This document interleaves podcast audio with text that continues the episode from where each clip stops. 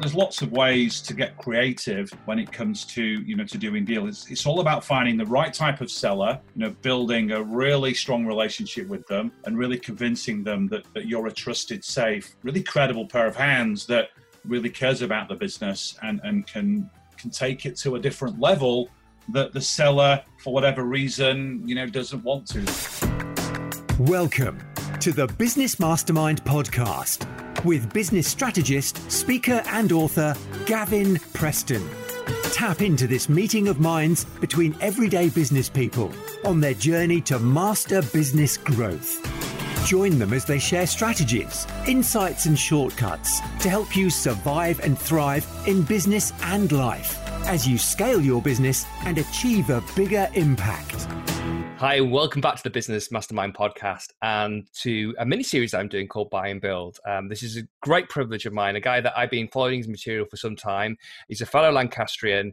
Uh, I love his down to earth, matter of fact, um, let's get it done style, uh, huge heart, and adds a huge amount of value. Carl Allen, welcome to the Business Mastermind podcast. Thanks for having me. It's a pleasure. So, before we get into deals, and we just started to go off on this subject, I saw a recent post for you that you uh, um, you done you started doing 75 hard and another guy i know in the podcasting space alex chisnell did it last year uh, from the screw it just do it podcast and got some phenomenal results. So i just want to tap into uh, a listeners here what is 75 hard? But why what was the challenge? What provoked you to do or, or encouraged you to do it? And then how are you getting on with it? So, what a great question. So, I uh, I'm I'm 50 this year. So I'm I'm 50 on the 17th of October, and when I was at university, um, I, I, was physically very, very fit. I was captain of my football team at Leeds. I was captain of my squash team, and I, I, I was ripped. And then obviously I left, and you know, 30 years later almost, um, I, have always had a problem with my physical body. And um, since I, I really started to get into personal growth and personal development about three years ago, I started going to Tony Robbins events. And one of the things that Tony talks about is, called the wheel of life. And if you look at all the areas of your life, like your relationships, your mindset, your business, your ability to generate wealth, um, your physical body, all those different things, I've for, for like the last five years, I've been killing it on all of those different levels, apart from my physical body. A big part of it was alcohol. Wouldn't say I was an alcoholic, but um, I do like a beer uh, and a glass of wine and I just got lazy. You know, working out was was not part of my day. You know, drinking beer definitely was. It was like a reward mechanism. You know, I, I grew up.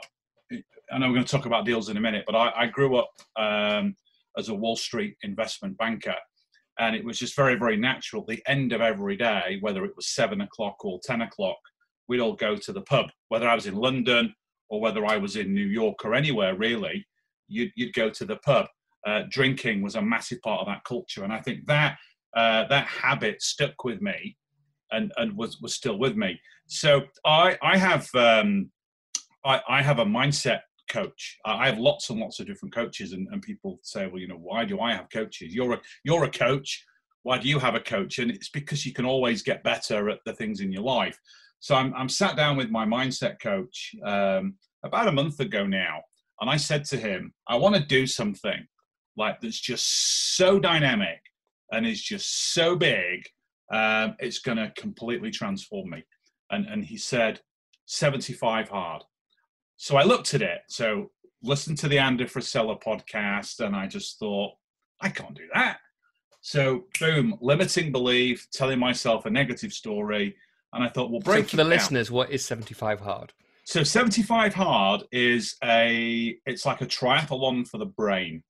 Uh, what 75 hard is so for 75 days you have to do a number of things every single day. So the first thing is you've got to follow a strict diet you can't drink alcohol you've got to drink a gallon of water every day you have to take progress photos uh, you have to read uh, at least 10 pages a day of something entrepreneurial or, or, business development related you know that's quite easy. But the big the other big challenge is you've got to do two 45 minute workout sessions every day, and one of them has to be outdoors. Wow. and if you fail, and it's all tracked on an app and everything, if you fail on one of the days, you have to start at day one. Wow. So it really, it's all about discipline. It's all about focus. It's all about mental toughness. And it's all about instilling in you a set of habits that get so dialed in so deep over that 75 day process that um, they they become traits and habits which will continue and will serve you for, for, the rest of your life. So my biggest fear going into this was the alcohol piece, mm. uh, but it's actually been one of the easiest things. Uh, I don't know whether it's because I'm killing myself twice a day working out, and I you know I don't want to go through that pain and and and, and then give it all back. Um, but I, I just drink a zero percent beer on a weekend. The rest of the time, I'm just drinking water. Um, the, the hardest bit I, I, would say it's the second workout in the day because yeah. where I live, there's a gym within 400 miles, four, sorry, 400 yards of my house. So I get up, I drink some water, I read, then I'm in the gym every day, nice and easy. I have a personal trainer, and then it's that second workout. So I either go cycling, yep, um, or I I go ruck walking. So oh, with a rucksack on your back, yeah. Um, yeah, which I, I was doing last week and started giving me you know really bad back problems uh yeah. bearing in mind you know i'm not a young man anymore so i've bought uh i've bought a ruck vest and it's amazing um so it's uh it goes up to 25 kilos um which is about 60 pounds this is a weighted in, vest yeah so it's like a military vest yeah and inside of it there are 60 pocket weights which are like little bags of heavy stuff and so I've started off at 30 pounds. So what I'll do, so what I do is my, my wife dropped me off at my, so I have an office um, about five miles away from my house. I don't work from home. Uh, I like to have that separation. Not normally, I most of the time I work in the US where my private equity firm is based and, my training company is based. But um, when when I'm in the UK, I like to have a, a, little office away. So I'm in this little little office and uh, what my wife does is she drops me off here at lunchtime, and then I will walk home the four miles with a 30 pound vest on.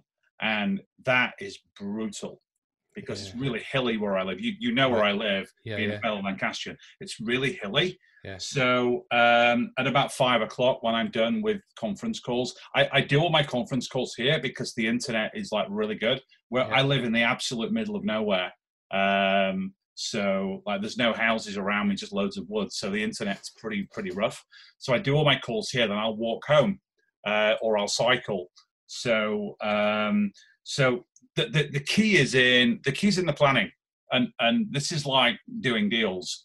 In fact, I think anybody that wants to learn how to buy a business, um, the, the, the learning is the easiest part. The execution, doing the work that you need to do, um, is is what some people struggle with. And and honestly, going through this process, even after 17 days, um, I've just got so much tougher and so much more focused and so much more resilient in in literally anything that. Well, that I can I'm... see in your face since the last picture I saw from the, one of your last emails. That well, the last email of yours that I read was the one you announcing that you were going to do seventy five hard.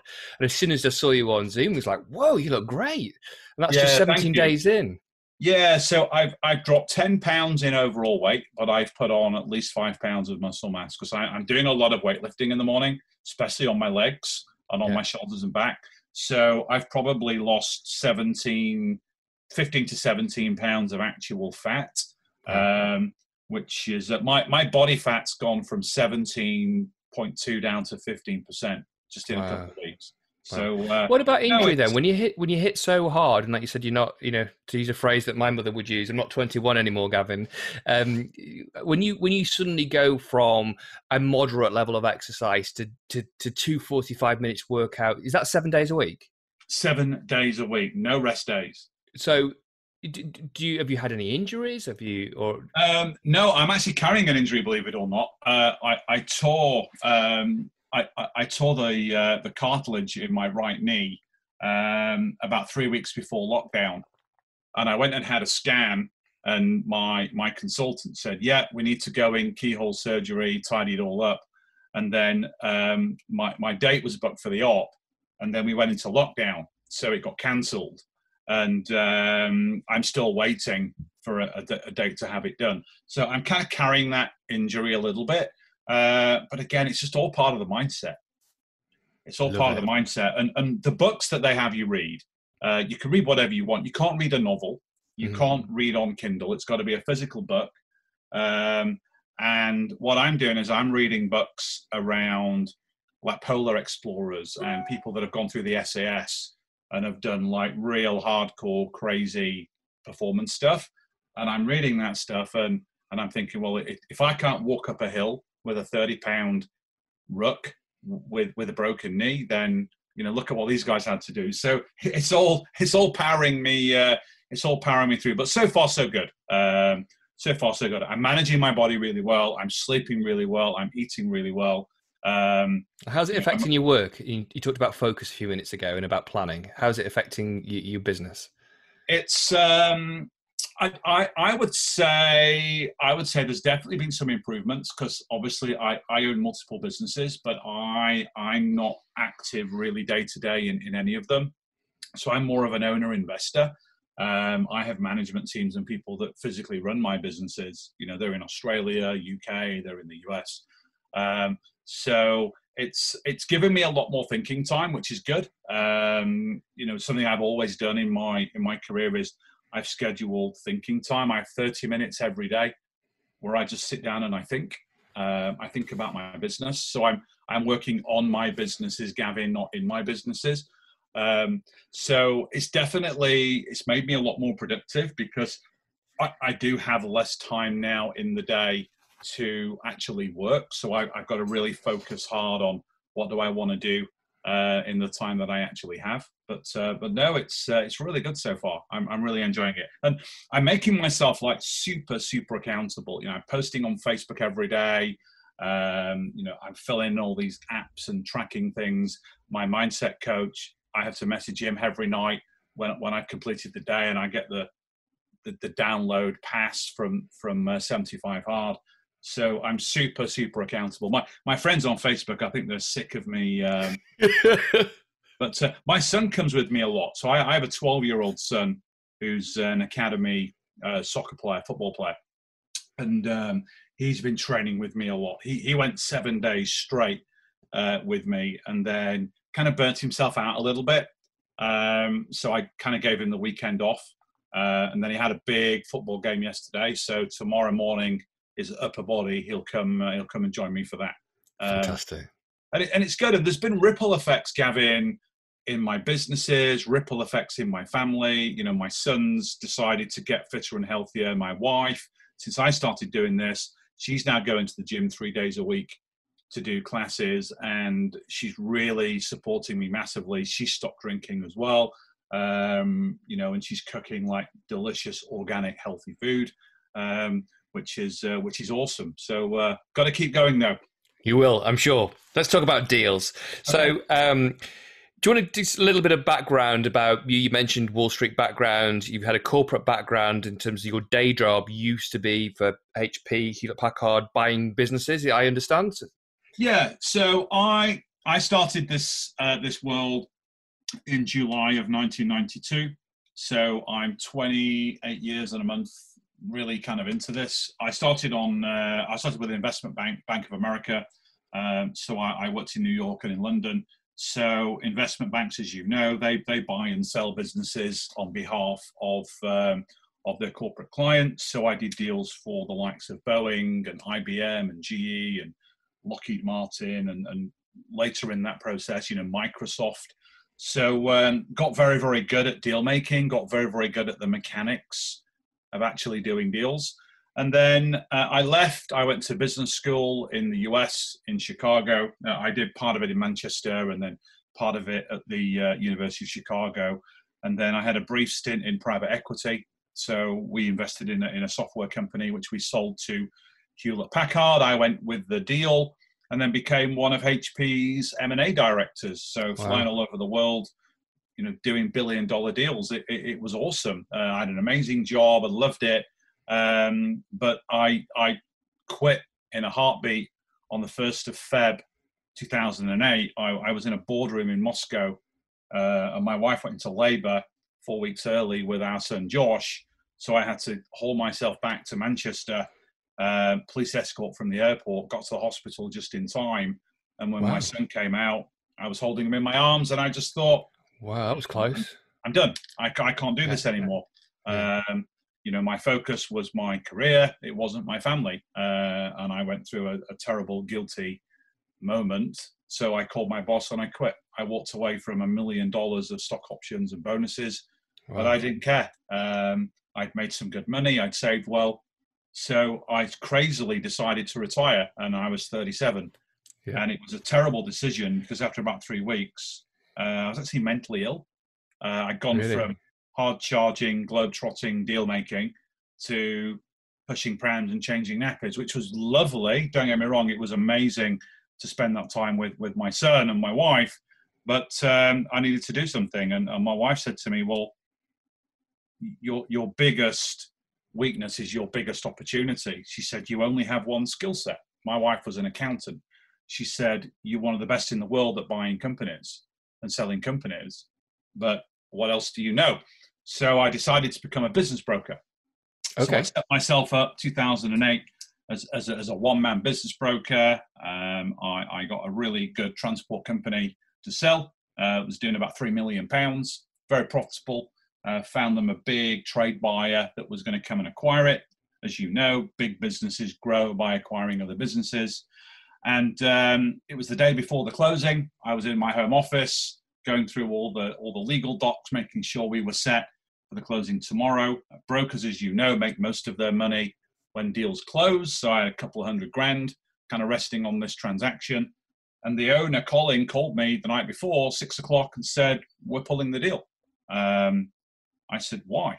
He said, Well, come down and I'll tell you. So I drove all the way down to Liverpool, uh, which is where the business was based.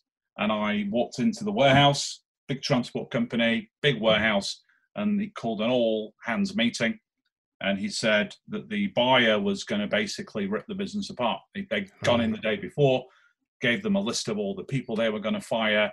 They basically wanted the trucks and the customers and the warehouse. They didn't want the brand, they didn't want the goodwill, they didn't want anything. And these two brothers thought, well, I don't want to, we don't want to retire and take all this money, knowing that the people that had helped us build this business were going to be put in harm's way. So they looked at me and said, "You got to find somebody that will buy this business and, and really honor it and protect it and look after everybody." Um, and and I said, "Well, that's probably going to have to be an individual." And I kind of the gears were spinning in my mind, and I said, "Well, go find somebody. We're not bothered about how much money you get. Just sell the business to somebody we can trust." And I said to them, "You know, do you trust me?" And they said, "Of course, we we trust you. We like you." I said, "Well, I'll buy the business then." They said, well, and they started laughing. They said, you don't know anything about the transport industry. I said, I know I don't know anything about the transport industry, but I've been working with you for three to four months. I know how your business works, how it makes money. I know how it needs to grow. Um, so I'll buy the business. Um, and I pointed at the sales, head of sales, the head of ops, and the financial controller. I said, I'm going to give those three leaders 10% of the company. I'll take 70%, give them their equity for free um, I can I can go and raise capital um, against the uh, assets of the company. The business is very profitable. It's got great cash flow. So I will basically pay you over the next three years as well, which is called seller financing.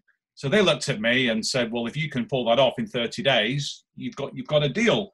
And everybody's cheering. And there was this huge this huge guy. It was called Glyn, big uh, big Welsh guy and he ran over to me. This guy's like six foot five, like 30 stone, picks me up and he's lifting me up like in the air. It's like the scene from Top Gun when they get out of the planes. Oh, brilliant. So, so I'm driving home and I just thought to myself, you know, what have you done?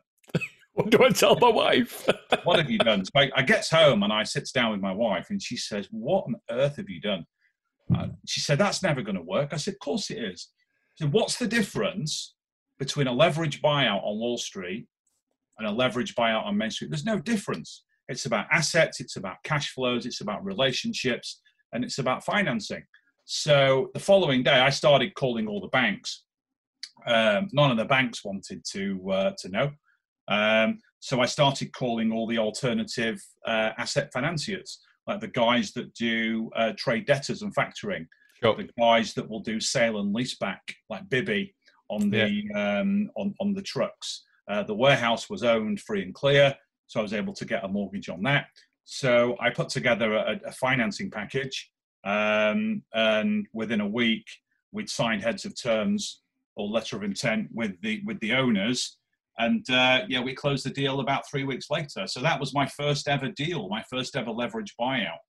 And i owned that business for about three years uh, till about 2011 and then the three people that um, had the 30% they they bought me out. So they did a management buyout. They bought my 70% um, I diluted a little bit down because a, a, marketing person had come in and we'd, we'd given her 5%.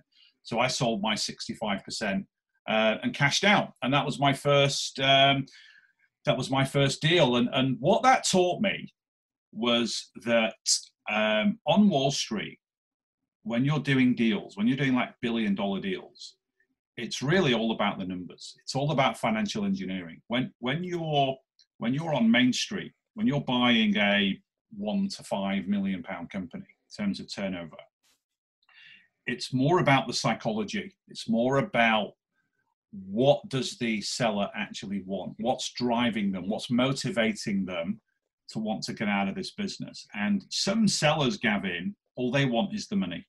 And they yeah. want as much money as they can physically get at closing. So great, they go sell to trade buyers.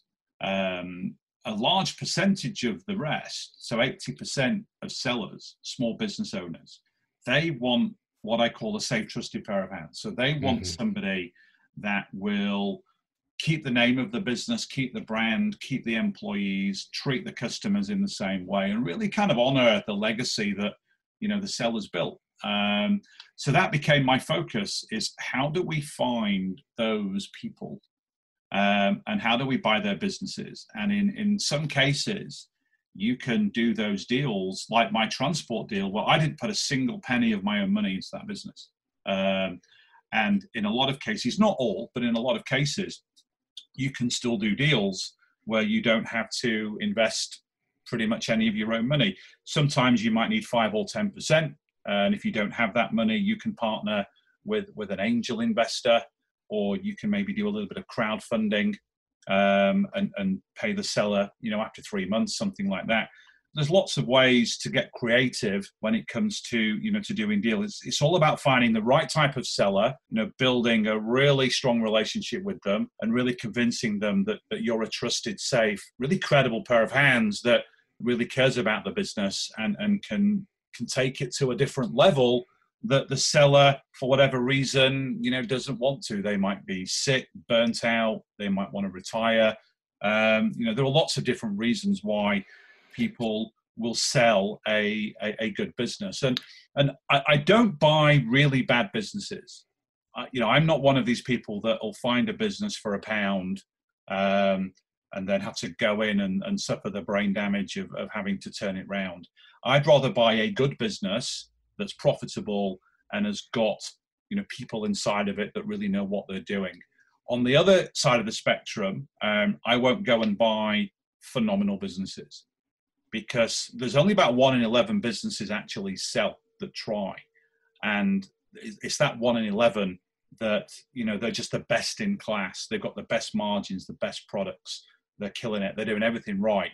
Um, those really hard to buy those businesses without using your own money. If you're a yeah. trade buyer, you can buy a business like that. If you've got yeah. deep pockets, but for me, it's that kind of middle ground. They're not does that you know they're not broken businesses. They're not the best businesses in the world. They're just good, stable, solid businesses that can just do a lot better than what they're doing. Hi, Gavin here. I wanted to say a huge thank you. Thank you to all of you who have bought a copy of my book, Survive and Thrive How to Secure, Scale, and Succeed in Business. The feedback's been excellent. Copies have gone to all four corners of the planet. I'm so grateful and humbled. I also wanted to let you know that now the audiobook version is out. The audio format can be got from audible.co.uk or audible.com or from my website, surviveandthrive.cc. It was a lot of fun recording the audio book, and hopefully you'll pick up my passion as I take you through all the insight, strategies, and case studies to help you not only survive but thrive through uncertain times. So go to audible.com or audible.co.uk to check out Survive and Thrive by Gavin Preston, or grab it from my website, surviveandthrive.cc. And how do you um, address that tension between the buyer wanting to take money off the table when the deal's done and you wanting to defer some consideration with seller finance? Yeah. So the, you will want to obviously defer as much of the uh, the consideration through over the over two three years, maybe more. Yep. The owner may want to get as much of the money out up front to reduce their risk. And um, so, how, how do you address that sort of because that tension must be there in virtually every deal? Yeah, it is, and a lot of it comes down to really what what's the seller's motivation. Mm-hmm. Um, mm. You know, if if they don't want to sell, really, and you know they're happy to sell for an inflated price, then it, it can become very very difficult. Um, to, you know, to get any seller financing or any deferred consideration into that deal. But if you find a seller that's really kind of highly motivated, um, so one of the first deals that I did after the transport deal is I started doing uh, deal origination. So uh, I, I, fancied at the time buying an engineering company. Uh, I was into my sports cars at the time. So I thought I want to buy an engineering company that, that does something linked to um, the automotive industry. So I started my, my outreach. I have a very psychological way that I write to people. And um, I got a phone call the next day from this guy in Derby called Jeff. And he said, I've just got your letter. Um, he said, I'd be very interested in having a conversation with you. I'm like, great, let me check my schedule for next week. He's like, no, I want to come down now. If we're doing it, we're doing it today. And I wow. thought, okay. Um, he said, look, I'll tell you, my wife has just been diagnosed two days ago with stage four cancer, and she's mm. not going to be here for much time. And what I don't want to do he's be stuck in this, and he called it his darn business. I don't want to be stuck in this darn business every day um, for the next three to four months, and there's nobody inside of it that I trust, you know, to run it. So you got to come down now. So I went down, and um, we agreed a deal where there was um, there was about 300 grand of uh, surplus cash in the business, so cash over and above what the business would need to comfortably operate daily. Sure. So we did a deal where but he basically took that money out Mm-hmm. And then we agreed a five year note where I was going to be paying him about a quarter of a million pounds a year. And the business was doing of just over 400 grand of profit. So, um, so that was the deal. Um, deal was done in a day. Um, he then left. Um, he then he sadly lost his wife. And then he called me up about six months later. I'd put a GM into that business who was making a real mess of it. Um, and he called me up and he said, "Look, you know, I've heard the new GM's not really doing well. Um, I've nothing to do. Can I come back and run the business for you?" And I said, "Yeah, of course you can." I said, "But I want to give you fifty percent of it." He said, "Why?" I said, "Because, you know, I, I we did this deal. Uh, you probably wouldn't have sold me the business otherwise. So come back and let's be partners. Let's be 50-50 partners." So we did that deal um, and then we owned that business for about four more years. And then he was then ready to retire, and we sold it. Um, wow. We sold it to um, a really, really big um, engineering company who basically wanted to and, and turned our little business into their R and D facility. So did all of their R and D in that workshop, and then did all the mass production, you know, sure. in their own facility. So, so that sort of begs the question, really. So you were you within a day owned a business that you you didn't have any experience in. No. And then, so you went out to recruit a GM that obviously didn't pan out. So, you, is there a lesson learned that you would only invest in businesses where you know the sector, and you would recommend people to focus yeah. on two or specialize in two or three sectors? Or? Absolutely, that that's my biggest ever piece of advice for anybody that wants to get into this industry. Um, you know, I I made that mistake, uh, but I got lucky. Now I've you know I'm invested and partnered with tons and tons of different people. So I'm I'm sector agnostic really these days, uh, but I'm I'm quite unique. If you're um, if you're getting into this uh, as, as as a way of life, then absolutely stay in your lane. You know, only buy businesses in areas that you understand, you're passionate about, and you can add massive value to. Um, if you're really passionate about a particular industry, uh, but you don't have any experience in it, like I was really passionate about um, the engineering of cars. You know, I had a, had a 911 at the time and was and used to race it. Um, so I was really into my cars, but I knew nothing about running that type of business, like the supply chains that are involved, all that different stuff. So um, you know, I partnered with with somebody really as that GM, but you should do it beforehand. So if you're really interested in an industry but you don't have the experience, just just go partner with somebody. I have a mm. student at the moment who uh, he's a sales guy for IBM, um, and he wants to buy a vineyard. I'm like, wow. why? Go go buy an IT services company. Exactly. Yeah. Like you know, stay in your lane. It's like, no, I want to get out of the IT industry. I hate it. I've been in it too long. I, I you know, I love my wine. I want to buy a vineyard. I said, yeah, but selling selling IT systems is very different than making wine. Um, so I convinced him to go and partner with somebody in California that uh, really, really knows how to grow wine, how how the entire business of a vineyard works. So they're doing it together, uh, and they'll own that business 50-50. Um, so really, to, to, do a leverage buyout and, and to, to be putting some of the money into future payments. You you you have to know the space and you have to build the relationship with the seller. Otherwise, are they going to trust you that you know what you're doing and they're actually going to get their money back? And there's legal tools that you use as well. Uh, we use things like clawbacks. So if, let's say I'm buying a business for two million pounds and I pay a million pounds up front because all of the financing I've raised, and then I'm paying a million pounds over say four years um, there'll, there'll, be a clause in the legal agreement that um, if, if I don't pay that money, the seller can have his shares back.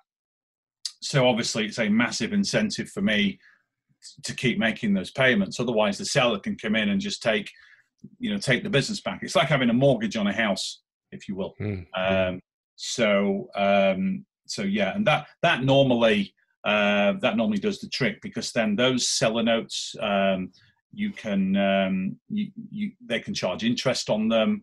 Um, in some cases, they can sell them, so they can sell them on at a discount, and then the, the bearer of that note then gets the payments from you, and the seller gets a, a, a more of a bigger lump sum. So there's lots and lots of different ways that you can skin, uh, you know, skin that cat. But um, it's all down to seller motivation and building relationships. Those are the two massive skills that that you need to master to be really prolific in this world. So a lot of the focus and excitement or attention at the moment in this space is around doing the deal and you know growing your business through acquisition and particularly you know in the in the, in the economic climate we're going to be experiencing over coming months and years. But that's only the start of the journey, isn't it? You've got to make sure that business is profitable, it grows, it has its ability to meet its uh, seller finance uh, uh, obligations, so the the key message there is either you know you stay in your own lane, you know some you know the industry, and you know what to do. You've got the contacts, you've got the experience, or you partner with somebody who has. Yeah, absolutely. Yeah, that that's that's my biggest piece of advice is just go with what you know. So if you're a um, if you're a web designer working for somebody, go you know go buy a web design firm. Don't start one. Go buy one that someone's yeah. selling. You know, don't go and buy a petrol station or a dry cleaners um, yeah. or a pub what's the point? Go, um, you know, go buy something that you know you know what's going on. And then uh, you want assets within that business that you can raise asset finance off the back that you can leverage. Yeah. So what, what you're looking for ideally is you, you're looking for a business that's got assets or cash flows, or ideally both.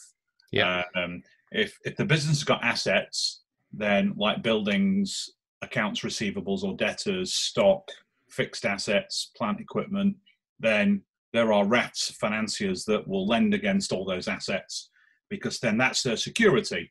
Um, if they lend you some money to do the deal and it doesn't work out, they'll just go and take the assets and sell them.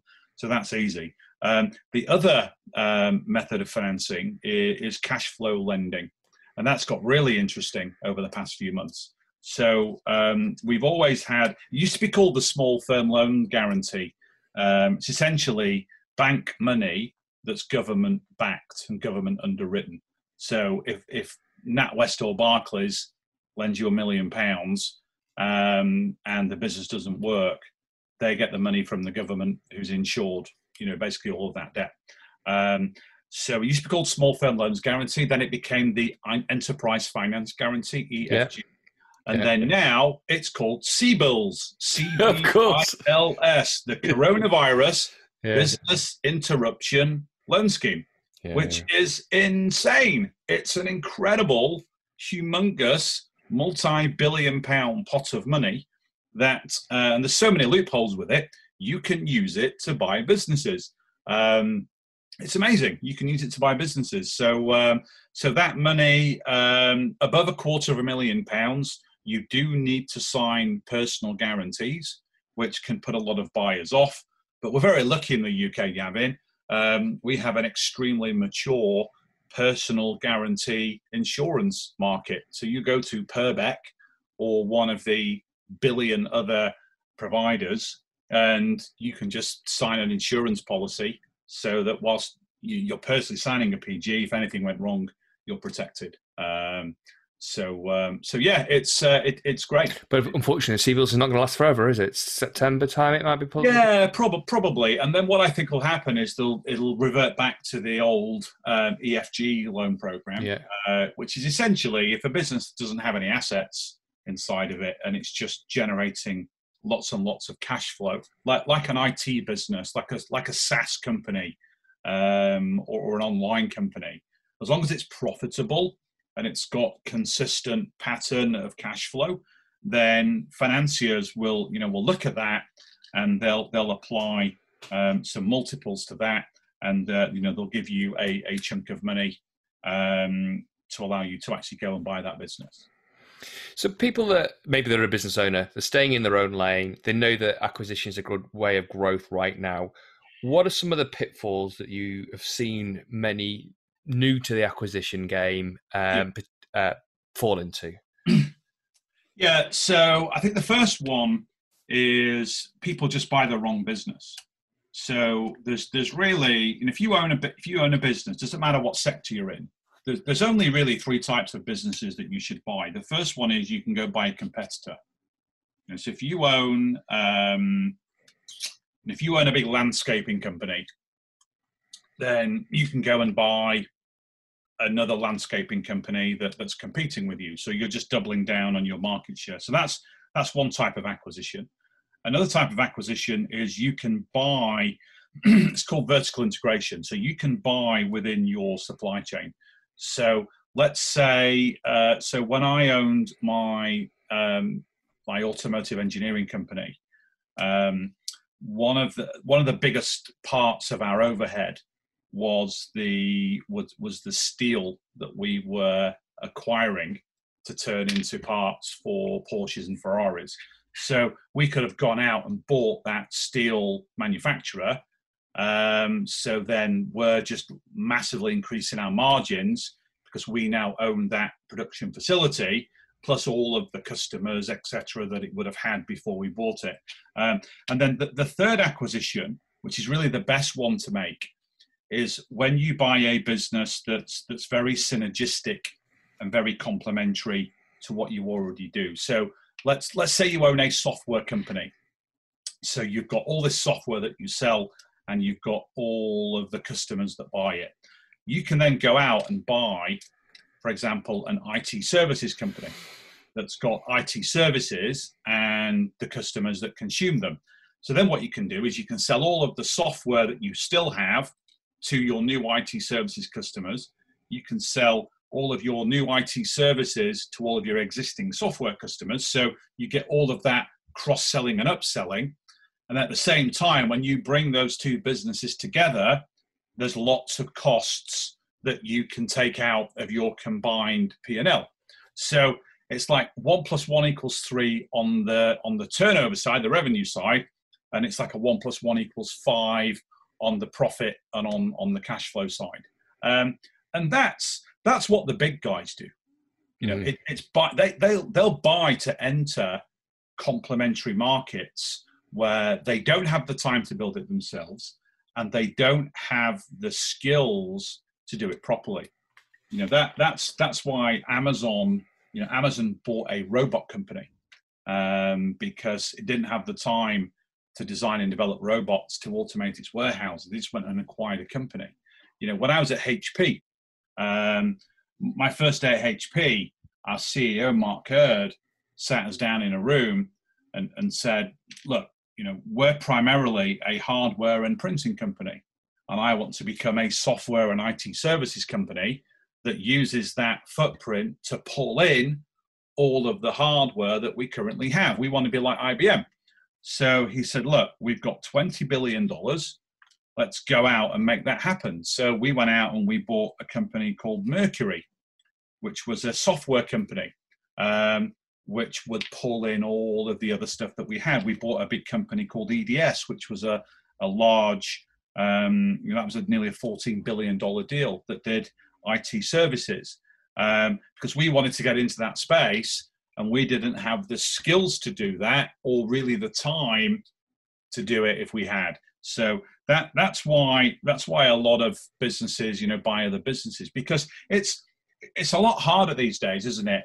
winning new business. You know, if you've mm, got, you know, if you've sure. got, a, if you own a business, and obviously your customers will repeat buy, they'll give you referrals, etc. But but it's a lot more expensive to do marketing. Um, so really, it's quicker, easier, and safer just to go and buy another company, and you can use that company's own resources to effectively acquire it and then combine it with what you've already got and then there's lots of things that happen internally with sales and margin and cash flow um, that come as a direct result of that. That there are three. So the, the three lessons, though, if you're going to do that, is n- number one, it's got to work for you strategically. Mm-hmm. So um, you know, it's got to it's got to be able to add synergy to what you're already doing. So you know, if you're a software company, crazy example, don't go and buy a, a pizza restaurant.